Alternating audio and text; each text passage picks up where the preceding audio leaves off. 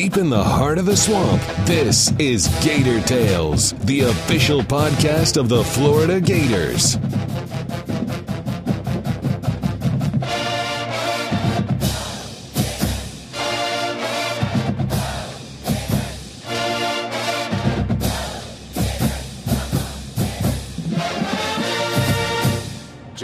Ball from the 43 yard line. Strikes it, hits it very high. His best punt inside the five yard line. Muffed. It's a loose ball scramble. It's ball rolling toward the end zone, and the Gators get the ball. It looks like it's going to be a Gators touchdown as Nick Washington got it and recovered the ball. It's a touchdown for the Gators. Harris takes the snap, rolls to his left, near the sideline, looks to fire the ball down the field for Callaway. He makes the catch and breaks the tackle, and he's going to take it in for a touchdown. Oh my! Beautiful throw and catch, and the Gators score on a 66-yard touchdown pass play. Snap to Bauta. Bauta stepping up. Hit as he throws. The ball is out. Intercepted. Vernon Hargreaves has the pick on a deflected ball at the 15-yard line. He bounces out to the left to the 10-yard line. Stiff arms his way to the 5 and out of bounds. Oh my! What a great interception! And the Gators have their third takeaway of Georgia, and they've got first down and goal to go. First and goal from the 16 right hash. Kelvin Taylor back in the game. And Taylor takes a handoff, trying to bounce it to the outside to the left. And he's at the 10 yard line. He's at the 5 yard line. He's going down in. And he's going to score the touchdown on a 16 yard run. Welcome to Gator Tales. I'm Adam Schick. For the second straight year, Florida dominated Georgia on the strength of a punishing ground game and an airtight defense. But unlike last year, this Gator squad still has all their goals in front of them heading into a homecoming date with Vanderbilt. In preparation for that, today we'll talk to DB Jalen Tabor about the bounce back performance for the secondary in Jacksonville, discuss the continued growth of the D line with coach Chris Rumph, and break down the stingy Vandy defense with Gators' own senior writer Scott Carter. Plus, stay with us until the end of today's show for a very special career retrospective with Gator legend Abby Wambach and her former coach Becky Burleigh. But first, it's homecoming week for the Gators, and that occasion has been commemorated over the years with many memorable games. We sat down with the voice of the Gators, Mick Hubert, and asked him which homecoming games have stood the test of time in his mind. People always say they never forget their first of whatever it is. And so for me, the first homecoming uh, was in my initial season in 1989. And it was a memorable homecoming for a lot of reasons, one of which we were playing New Mexico and Emmitt Smith was having a tremendous year. And on this particular day, Lee McGriff was unable to make the broadcast. He had a, a, another commitment. And so we brought in four different former Gators to serve as analysts, one per quarter. And so that was very interesting. And in the second quarter, Emmitt Smith breaks off a 72 yard touchdown run, and uh, the run made him the all-time Gator rushing leader in history at that time. But it was part of a huge day for Emmitt Smith back in 1989. He ran for 316 yards in this game, 31 carries, three touchdowns, and yet the Gators kind of struggled and beat New Mexico 27-21 on a day that a guy rushed for 316. So I never forgot that one. Uh, the Gators, the previous year in 1988, had been shut out at homecoming by Auburn. You know, they haven't been shut out in a game since. They hadn't lost a homecoming game from 1988 until 2010. So they had won uh, a tremendous streak of 21 straight homecoming victories. And then in 2010, uh, Mississippi State came in here. Dan Mullen was an ugly game, beat us 10 to 7. We, we tried to kick a field goal uh, with just a couple of seconds left, and we missed. Could have tied the game, sent it to an overtime. We didn't, and we lost that particular game. That snapped the long homecoming win streak. And so that really kind of started here lately. Uh, nervous times on homecoming. Uh, after 21 years of never losing and never even thinking about losing, uh, losing that game in 2010, and then in 2011, uh, we played Vanderbilt, and although the game wasn't in doubt, the Gators only won by five, 26-21. And then, of course, in 2012, we beat Louisiana 27-20 in the final seconds of the game. We had to block a punt and, and return it for a score, almost as time ran out to escape a defeat by Louisiana in that game. And then, obviously, the last two years, for the students who are in school right now, they, they haven't had a whole lot of homecoming success because in 2013, Vandy comes in here and hadn't beaten the Gators forever, beat Florida pretty good in a, in a year that was not very very good for Florida. And then, of course, last year was a tremendous uh, disappointment for everybody because that was the game that Missouri beat the Gators 42 to 13 with only 119 yards total in the game. So, as of recent times, homecoming's been a rather tenuous one, and yet before that, it was uh, it was always a foregone conclusion the Gators would win on homecoming. And as you mentioned, as part of that run, Vanderbilt recently became a, thorn in Florida's side on homecoming. That was the first win they've had of the Gators in a really long time, but it doesn't mean they haven't played Florida really tough during that stretch. They have. I think there's been about a half a dozen games in the last 24. So about 25% of the games where they've been within a touchdown. Everybody thinks that Vandy always plays the Gators tough. And eh, to a degree, I guess, you know, one out of every four. When you look at the history of what Florida has done versus the SEC, that's not a bad percentage if you're Vanderbilt to be in uh, one out of every four games with Florida by a touchdown. Uh, but the Gators have won a whole bunch of games. I think they've won 12 games, a half of the last 24 meetings, by three touchdowns or more, including some whopping margins. Uh, I, I, guess the one that probably comes to mind uh, as tenuous games would be in 1996 a year the Gators would win the national championship. But up there, they had kind of an off Saturday and, and won 28-21. They weren't very sharp in that game. wasn't wasn't many people in the stands. Most of them were Gator fans. But it was just one of those days where the, you know the Gators were uh, so much better, but and they escaped the game. And I think that game probably as much as any uh, sticks in the longtime Gator fans' minds as a game that oh that's that's the way it is with Vanderbilt. Well, it's not always that way with Vanderbilt. Now in 2005, Jay Cutler came in here and uh, still playing in the NFL today. And he threw for a whole bunch of yards. I think he was 28 for 42. And they had Earl Bennett, who was all-time leading receiver in, in SEC history for a while.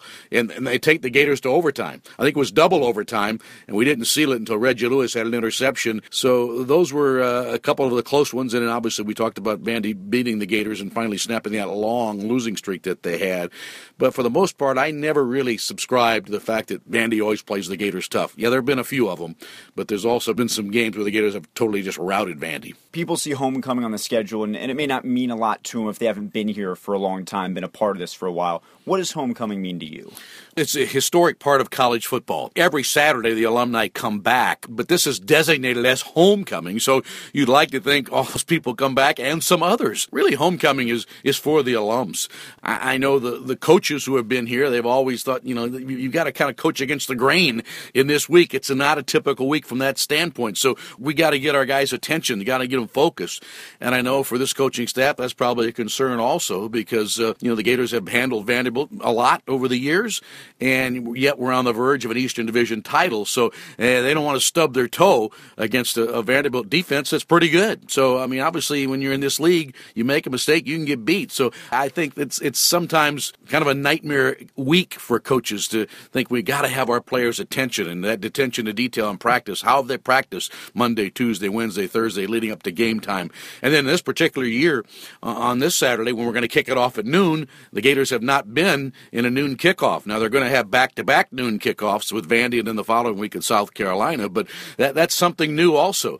And so we'll see how the crowd reacts in the swamp. I mean, there have been some homecomings. There was one in particular I remember when uh, Gator Growl had uh, a breakdown on the on the crew that was uh, getting the stadium ready, and uh, they I guess some of them didn't show up, and so as a result, a lot of the people at the UAA were out there trying to construct the goalposts and get it all ready for a noon kickoff. It was kind of dicey. All a part of what's interesting about homecoming, and uh, hope the swamp will be rocking for a, for a noon kickoff this week. Rivalries often have an ebb and flow over time, and Florida Georgia has proven that throughout the decades. But while the two sides have now split the last six meetings, don't tell that to the sophomores at Florida, who are now 2 0 against the Bulldogs and have crushed them in back to back years. It's no doubt significant to both players and fans, and sophomore Jalen Tabor says that's not lost on him. I mean, it means a lot, not only to me, but to our fans, our coaches, the Gator Nation as a whole, to say we could, for two years in a row, we just dominated the Georgia Bulldogs What do those rivalries mean to players? They obviously mean a lot to fans. How does it affect the way that you guys go out and perform? It means just a little bit more when you play those rivalry games. So in practice, we'll go just a little bit harder, knowing that the other team is going to come out regardless of the record, regardless of where they're at in the standings. And so it's going to be a big game regardless. A lot of the other players talked about the disappointment following the performance at LSU and then going into the bye week. Were there any changes you felt like that were made in the secondary to really tighten things up the, the way that you did? Um, no, we just came out with a with a sharper focus. You know, LSU we gave up some plays. You know, they hit us on a couple of plays, and we just wanted to be more focused and more detailed than what we was doing in the secondary. We came up with four picks, so we just buckled down. We had two weeks to prepare. It seems like when the offense controls time of possession, it makes a huge difference to what the defense is able to do. What about staying off the field for long periods of time allows you guys to go out there and, and play your best? I mean, that's big. You know, the offense, they, if they control the ball, we're not on the field, so we can't give up any points. But, you know, I got a little bored there in the second half. The defense got a little bored there in the second half just because they had the ball for so long. But as good as defense as we are, we go out and get three and out, and our offense holds the ball for six, seven minutes. We're fresh, we're ready to get back on the field and go for another three and out. So, you know, football is a team game, and we all work together offense, defense, and special teams. If the offense holding the ball, that means the other team can't score, and if we get off the field, three and out, that means the offense has more opportunities to score. You burst on the scene last year as a freshman and now have really come to your own as a sophomore. What do you feel like you've done to grow the most as a player? Just maturity, just knowing that what's at stake and what has to get accomplished and what I have to do to play well and what I have to do to be successful on and off the field. So I come in 18 years old, true freshman from the inner city, and just being able to grow up and mature. When you go back and watch yourself on tape throughout this year, what areas do you still want to improve the most in? Um, I would say I want to improve on my tackling. You know, I feel like I took a step back from last year. I feel like I was a pretty good tackler coming into the season. But, uh, you know, got away from it a little bit. Just got to play lower and focus on my tackling a little bit more. You're the first Gator since Brandon Spikes to have two pick sixes in one year, and there's still time for more. What about that gets you energized? What does a pick six do for your confidence and for the defense? Oh, I mean, that's what we talk about all day on defense. You know, just get the ball. You know, at the end of the day, they can go down and drive 99 yards, but if they can't get in the end zone and we get the ball, they didn't really do anything. So we talk about that all day, and the defensive staff, and you know, Coach Collins does a good job of emphasis of just get the ball, no matter how it is, strip, sack, fumble, interception, tips. You can see a lot of our plays we made on Saturday was two tips. Not that the guy who caught the ball really had anything to do with it, but he was just being in the right place at the right time. So just a team defense. You've been playing in the SEC for almost two full years now. Who are some of the toughest receivers that you've had to cover? Ole Miss was probably the toughest group just because there's so many of them and they're very talented. So I would say Ole Miss would be the toughest group of receivers. Is there an individual that stands out in particular? I would say since I've been here, Treadwell has been the toughest receiver that I've guarded, besides Demarcus Robinson in practice. So I say those two receivers. I'm glad I get to go against D. Rob in practice and not in the game because it would be it would be pretty tough going against him in the game. What makes Demarcus so difficult to cover in practice? He's quick and fast. He's very body quick, so off the line, you really don't get a chance to put your hands on him. And then once he gets off the line, he's just as fast as he is quick. So that's what makes him pretty good, I think. You know, not a big frame, not a small frame, but quick and fast. It's hard to cover those guys. Another player a lot of Gator fans have come to grow accustomed to is Antonio Callaway. Mm-hmm. And the plays Antonio has made have been obviously so significant. What have you seen from him when you've gone against him? Um, he's just a very focused individual, very down to earth, very grounded individual. So when you meet him, it's like he's not going to say much. He's just about his work. So, you know, that's what I think the biggest thing with him, man. He's very talented, but he also knows what he got to do, and he's just about his work. You mentioned growing up in the inner cities in Washington, D.C. What's been the biggest adjustment to living, playing, going to school here in Gainesville, Florida? Really just having to do it all on my own. At home, you know, you got your parents, you got your coaches. They're going to make you go to school. They're going to make sure you're doing the right thing. Here, it's just you by yourself. I'm 12 hours away from home, and I really, all, all I got is me, so just to make sure I'm on point with everything. What do you do to make sure you're well prepared and on schedule going into a homecoming weekend like this? Continue to stay focused. Uh, Coach Mack has done a good job with that all year, just keeping us grounded, keeping us staying focused, and not worrying about everything else, but just worrying about the 200 people that's in our program and what we got and what everybody has to do to get better. So we're just going to stay focused and stay motivated, knowing if we win this game that we can go to Atlanta. That's a goal for every team in the SEC is to win the SEC. You win the SEC, you put yourself in position on a national scale to put in the playoffs and all that stuff. So this is just another step for us just to go out and win the East. Coach Mack has talked a lot about preparing throughout the year for a noon game, for a night game, with your scrimmages, with your practice. How important is that as a player to have experience playing at that time of day, that schedule? Um, it's very big. You know, Coach Mack told us last week we're trained for these type of moments. Everything we've done we, we're trained for. You know, we practice at night for those night games. We practice at 3:30 for those 3:30 games, and all our sprint work and all our drills that we do with Coach Kent is football specific. So we've been trained for every moment, and I'm just glad he has put an emphasis on being trained for certain moments and certain situations that come up. Gator Growl is Friday night, which means a big concert. T.I. is going to be there. If you were putting together your own concert, give me at least three acts that will be on stage if, if you plan the concert. Oh, I would definitely have DC's own Shy Glizzy, Future, definitely Future. I would have to say Rich Homie Quan. I'll give you an entire music festival. Who else is going out there? Oh, Jay Z, Lil Wayne. you know, those the old heads that still could do some numbers in the game. So those five would definitely be in my concert. The noon start time for the Vandy game has generated a lot of attention in the build up to this weekend, especially among fans who have become accustomed to the late kickoffs throughout this season. Jeff Cardozo chatted with defensive line coach Chris Rumph, who is among the few who are excited about the early start to game day. Oh yeah, you know, you just Friday night you bed it down and get your good night's rest, and you get up and it's bang bang bang, you playing and it's over with. And just like you said, instead of just waiting around till seven o'clock and watching all these ball games and stuff like that. So now it's time for somebody to watch us, and um, we can have the afternoon off. Let's talk a little bit about uh, the, the, Georgia game. Obviously, it's a team that rushed for a lot of yards. You guys held them to under 100. That doesn't happen a, a, lot for them. What are some of the things you, you did well that you smiled at at the end of the game? I, I thought we controlled the line of scrimmage up front. I think the um, guys up there did a great job of gap integrity, you know, being where they're supposed to be. Everything was fitting. The linebackers came and fit in the right spots. The secondary, when it was their number call to fit the box, did a great job.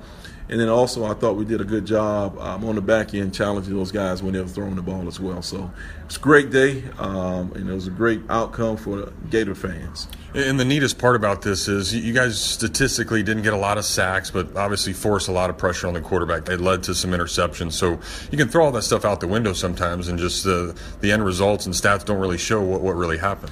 I never tell my guys, you know, I want them to get sacks and stuff. We always talk about, you know, pushing and moving the pocket and, and, and changing up his launch points and, and, and, making him feel uncomfortable. And a couple times we got there and made him feel uncomfortable, and he threw it to the wrong color jersey a few times as well. You guys are having a lot of success. You're getting some attention nationally. Are, are these guys handling it pretty well? Just know what the job is to keep winning each week. I think that, uh, you know Coach Mack is doing a great job of you know keeping a thermostat on the team and seeing you know how low and when they get too high to chop them down. When they get too low to get them going, but. I think it's a credit to our senior leadership on the team that's keeping the guys level headed and, and, letting them know, hey guys, why are we here? Why are we having the success? It's because we've been playing really good and we've been taking care of our business and doing the little things. So you have to remind those guys, you know, how we got there. So I think the leadership, along with Coach Mack, has done a great job. The last time we talked to you was about some of those guys starting to show the leadership to the younger guys, and you know how have the, those younger guys grown up? Now you're getting more playing time. You're rotating a lot of guys in and out. Where, where's that progress been? Well, you know, these guys are starting to understand the process. They're starting to understand what it takes to be a big time college football player. And a credit to the older guys, they've done a good job as well as showing them and not only showing them, leading them and taking them by the hand, you know, putting the foot up there behind if need be. Those guys done a great job. And you know what? The freshmen and young guys, they've done a good job of listening. Vandy's a team that, uh, when you look at them record wise, maybe not the, the, the, best thing in the world, but you look at their numbers, they've got a new coordinator. They're averaging about 100 yards better this year than they did last year. So there's some progress there, and they're probably in the same situation. You know, they're, they're going through the year getting better and better. Oh, no doubt. You know, those guys done a really good job. And, you know, I know the record doesn't indicate some of the things they're doing, but you hit the nail on the head with the offense, and new coordinator. He's come in there and, uh, you know, he's spreading the ball out and they're running a little zone read and he's, you know, quarterback's doing a good job of getting rid of the ball. So it's going to be a good challenge for us uh, to get after those guys and try to stop the things that they do well. What are some of those things? What do you, what do you guys need to do well to, to stop that? Uh, you know, first and foremost, it all starts with the run. We got to make sure that, you know, we, we're up front, that we control the line of scrimmage and uh, we keep the, the offensive linemen off the linebackers so they can run around, make plays. And then when it gets to third down, we got to get off the field. You know, we got to, if we're blitzing them, you know, make sure that we're blitzing the right place. But if we're just playing zone, it's just a four man rush, and those four guys up front got to create pressure. make this guy uncomfortable, make him move his feet. How much have you seen these guys grow up from uh, you know, really a, a, month ago? You see them as they come off the field all the time and chomping at the bit to get out there and, and make some plays. Uh, what's been their development? It's been awesome, man. Just seeing those guys, just the way they're competing. That's the most important, most exciting thing to me is the, the competition. You know, you see one guy make a play, the next guy say, "I want to make a play," but the the greatest thing about all that in making plays, they're, they're staying within the scheme on the foundation of the defense, uh, and they're not trying to go outside of the defense and make plays. They're just, you know, hey, when it's my time, I'm gonna make this play, instead of just trying to go out and do something and be wild, and then all of a sudden give up a big play. So love the competition, but also like them playing within the framework of the defense. It's been over a month since you got to be out here in front of the uh, the home crowd. Got to be uh, fun to be back in the swamp again. I know I'm about to figure out, you know, how, how I get to the, the, the, field and which side I'm on. It's been so long, but it's going to be exciting, man, to get back here. Like you said, been a month. It's homecoming. Should be a crazy crowd. You know, we got a chance to do something great here, and just want everybody to come out, support, and be as loud as you can. Florida is in the driver's seat in the SEC East for a number of reasons, but first and foremost, it's because of the dominance of their defense. And while the Gators have been solid on that side of the ball for the last few years, Scott Carter says they have still managed to surprise. You figured that was going to be the part of this team that would keep Florida in most games, and and it certainly has worked out that way. Georgia was the third SEC opponent this season that they've held without a touchdown. But I, I think the big question mark was, you know, you knew the secondary was going to be pretty good. Looked like the bodies up front were going to be good, but how would the linebackers be? Because they lost some people there, and there was a concern about Antonio Morrison and how far was he back from the serious knee injury suffered in the Birmingham Bowl. But Jim McElwain called those two guys, him and uh, Jarrad Davis, the heart and soul of this defense. And when you look at what they've done, it's hard to you know argue with that. Those guys have been in the middle of so many just important plays or key drives where their names were called around the ball, and I think that linebacker play has been a huge part of uh, why the Gators have been so successful defensively. So, because the win against Georgia, Florida now in an amazing position in the East, they can clinch with a win against Vanderbilt, and really, if you look at where the Gators are overall so much of it has to do with the way that Jim McElwain has affected the day to day operations of this program. Yeah, he talks a lot Adam about staying in the moment, not looking too far ahead, and he used the analogy the other night when you look too far ahead, you run through the stop sign, and that's when you get blasted. That, that's kind of the message that he basically blasted his team on a daily basis. To me, the biggest impact that I can see in his uh, first year, I mean, this team looks so much more confident than it has in the last few years. I mean, even when things have not necessarily gone right on the field, they've had some uh, critical moments. You're looking to see how they respond. They responded more often than not, you know, in a positive way, and that takes confidence. And uh, you know, they're seven and one, five and one in the SEC. I mean, I don't know anybody who predicted that or really saw that coming. And to me, that just speaks when a team is able to overcome some shortcomings, talent wise or offensive personnel wise, and still be in the position that they are. I mean, that, that speaks to coaching and guys buying in. And I think that's been the most important factor in where they are right now now Vanderbilt comes to town for a noon game on homecoming, and, and, you look at Vanderbilt's season and their numbers, and I think a lot of people might overlook that. But Jim McElwain's been quick to point out this is a defense that stacks up with the best in the conference. Vandy checks in up in the upper half of the defensive statistical categories in the league, and the problem is they just have struggled on offense, but the defense has kept them in a lot of games. That's probably going to be the calling card on uh, Saturday if they have any opportunity to stay in this game. Giving up 18 and a half points a game, which is uh, fifth in the conference. Rushing defense, they're fourth in the conference. Overall, they're sixth. And pass defense, they're sixth, just giving up a little more than 208 yards a game. So they're getting the job done on that side of the ball, and a lot of it is guys like Zach Cunningham, a linebacker who leads them in total tackles and sacks. Secondary, Torren McGaster back there, Oren Burks at safety, who uh, those two guys have 15 pass breakups combined, so they're right near the top of the SEC in the individual categories. So they have some playmakers back there, and it's a Florida offense that doesn't necessarily uh, roll up yards and points. So there is an opportunity there for the Vanderbilt defense to keep this game close watching his defenses in 2013, that whole season when he was at Stanford, you start to see some of those things are showing up on a regular basis uh, now through this season. And when you look at how they're ranked nationally, you know, 22nd in the country, I think it is defensively. Really, the one that stands out is people aren't scoring points. I mean, they're only giving up 18 a game, and, and they're really good in the red area. You know, we've got our work cut out for us. It's interesting to hear Jim McElwain talk about how they've prepared the team to play at midnight, noon, whatever have you. They've done things to prepare the team for every possible situation. They really have, Adam, and that's something that this coaching staff and McElwain did from the start of the season. Even the first three weeks of the season, they had night games, so they were practicing night some to kind of acclimate. So uh, you do have to kind of get players and the body clock acclimated to an earlier scheduled start to the day because uh, not a lot of people just roll out of bed and ready to play a football game. So they'll make those adjustments, and really, to me, that's one of his strengths so far: the attention to detail and those little things. And I think the players have responded well to those. This weekend is homecoming, which is appropriate because it's been over a month since last time Florida played inside the swamp, and a lot has changed in that time. Kind of talk about that in terms of the big picture for Florida, how it's changed, and where it can go from here. You know, the perception of this first uh, year of Jim McElwain has certainly uh, changed over the last month because of the success Florida's had, winning at Missouri, beating Georgia on Saturday over in Jacksonville, and even though they lost out at LSU. I think the way they played in the wake of losing Will Grier and so many distractions that week that could have really impacted the team. They they went out to LSU, hostile environment, and you know, it was a game right until the end. I mean, Florida had the ball there on the final drive near midfield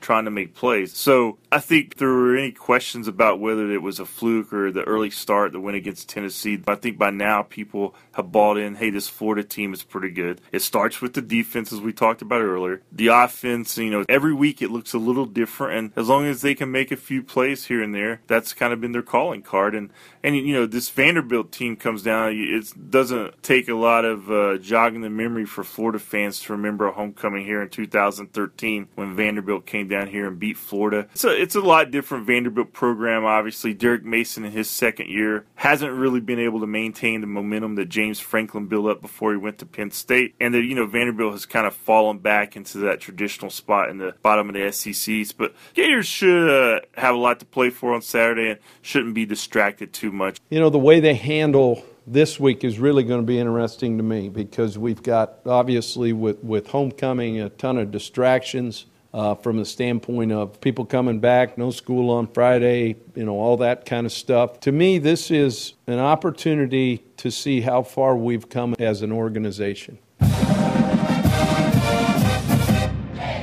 It seems appropriate enough that one of the all time Gator greats returned to Gainesville during homecoming week, as soccer superstar Abby Wambach spoke to thousands of students on Tuesday night at the Phillips Center. She's arguably the most accomplished athlete in the history of Florida athletics when you stack up her accomplishments. As a Gator, she won a national championship and claimed the school's all time record for goals. Professionally, she has won two Olympic gold medals, FIFA's World Player of the Year, is the all time leading scorer in international men's and women's soccer, and recently capped her career with a coveted World Cup. In the wake of her recent announcement that she'll retire in December, we step back to look at her career as a whole with her former head coach and longtime friend Becky Burleigh. Here's what Becky and Abby had to say about her retirement, what made her successful, and what it means to go out on top. She's accomplished so much in her career and to go out on a high note and to be able to start another chapter in her life. Abby's always been about more than just soccer, so I am sure she's pretty anxious to get that part of her life going. I'm open to anything right now. I want to experience, obviously, things that I haven't been able to experience because of my profession, whether it be snowboarding or traveling the world and not seeing just locker rooms and soccer fields, but seeing real things and immersing myself in different cultures but then beyond that, you know, I want to keep affecting change, not just in the sports world, but beyond. Mm-hmm. And and that's something I'm really passionate about. And just like the game evolved for me, I didn't know when I came to the University of Florida that I was going to be able to have a, a, career that I've had, to be sitting here, how many years? 13 years later, giving a, a talk to, to the students and the people here at UF. And I had no idea but I had I, I, organically let it evolve. And I think when you trust yourself and you work really hard and you sacrifice for things, good things are bound to happen. The idea of going out on top, I know for her it was always getting that World Cup. So how satisfying was it for you seeing her finally achieve that and now getting to go out the way that she wanted to? Well, I think what was really cool about that experience was that it was something she had just really publicly proclaimed that it was going to be really important to her, which takes a lot of courage because obviously there's a chance that that might not happen. And then the fact that she she had to play a different role than she anticipated. So like instead of putting the team on her shoulders in terms of playing, she had to put the team on her shoulders in terms of leadership. And I thought that was just remarkable to watch. I knew fairly soon after the World Cup that my career was, was likely to be done, and it wasn't because I wasn't playing. Uh, the last few years have been pretty gru- grueling for me and on my body uh, and on my heart. And I'm a passion person. Becky Burleigh knows that. If I want to do it, I'll do it. but if I don't, I don't and and that's who I am. And and so, in my opinion, when the sacrifices start to outweigh the benefits of anything, you have to start questioning, well, why am I doing this, and what's really the thing that I'm after. And it was a World Cup championship, period. And when we got that, it's almost like I, I have nothing left to accomplish and prove on the field. And so now I have to let go of that one rung and live in the magic for a little while and figure out where I'm going to go and what I'm going to do until I grab on to the other one. What do you remember about the process of recruiting her? Well, I think the most important step in the whole recruiting process was one time her mom called me. We were somewhere away, I believe, and obviously we was before cell phone, so I can't even remember how she got me the message. But telegraph or yeah, maybe maybe it was. Yeah, she uh, she said, all right, Abby's got it down to two schools, and I think she's going to go with whoever calls her next. So you need to call her.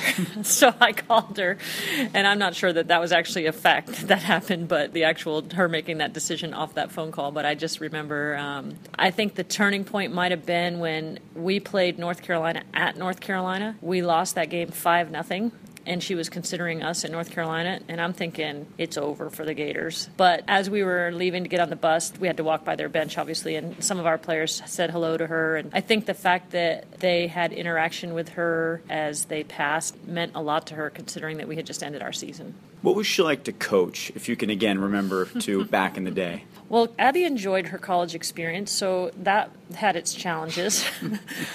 but at the same time, you know, she, you knew she was always going to show up and train hard and play hard and, and compete hard. And there was no question about that. I think that the Abby Wambach, when I was here, thought I was more mature than I was. I'm the youngest of seven, so I always wanted to be older and I always wanted to do what my brothers and sisters were doing.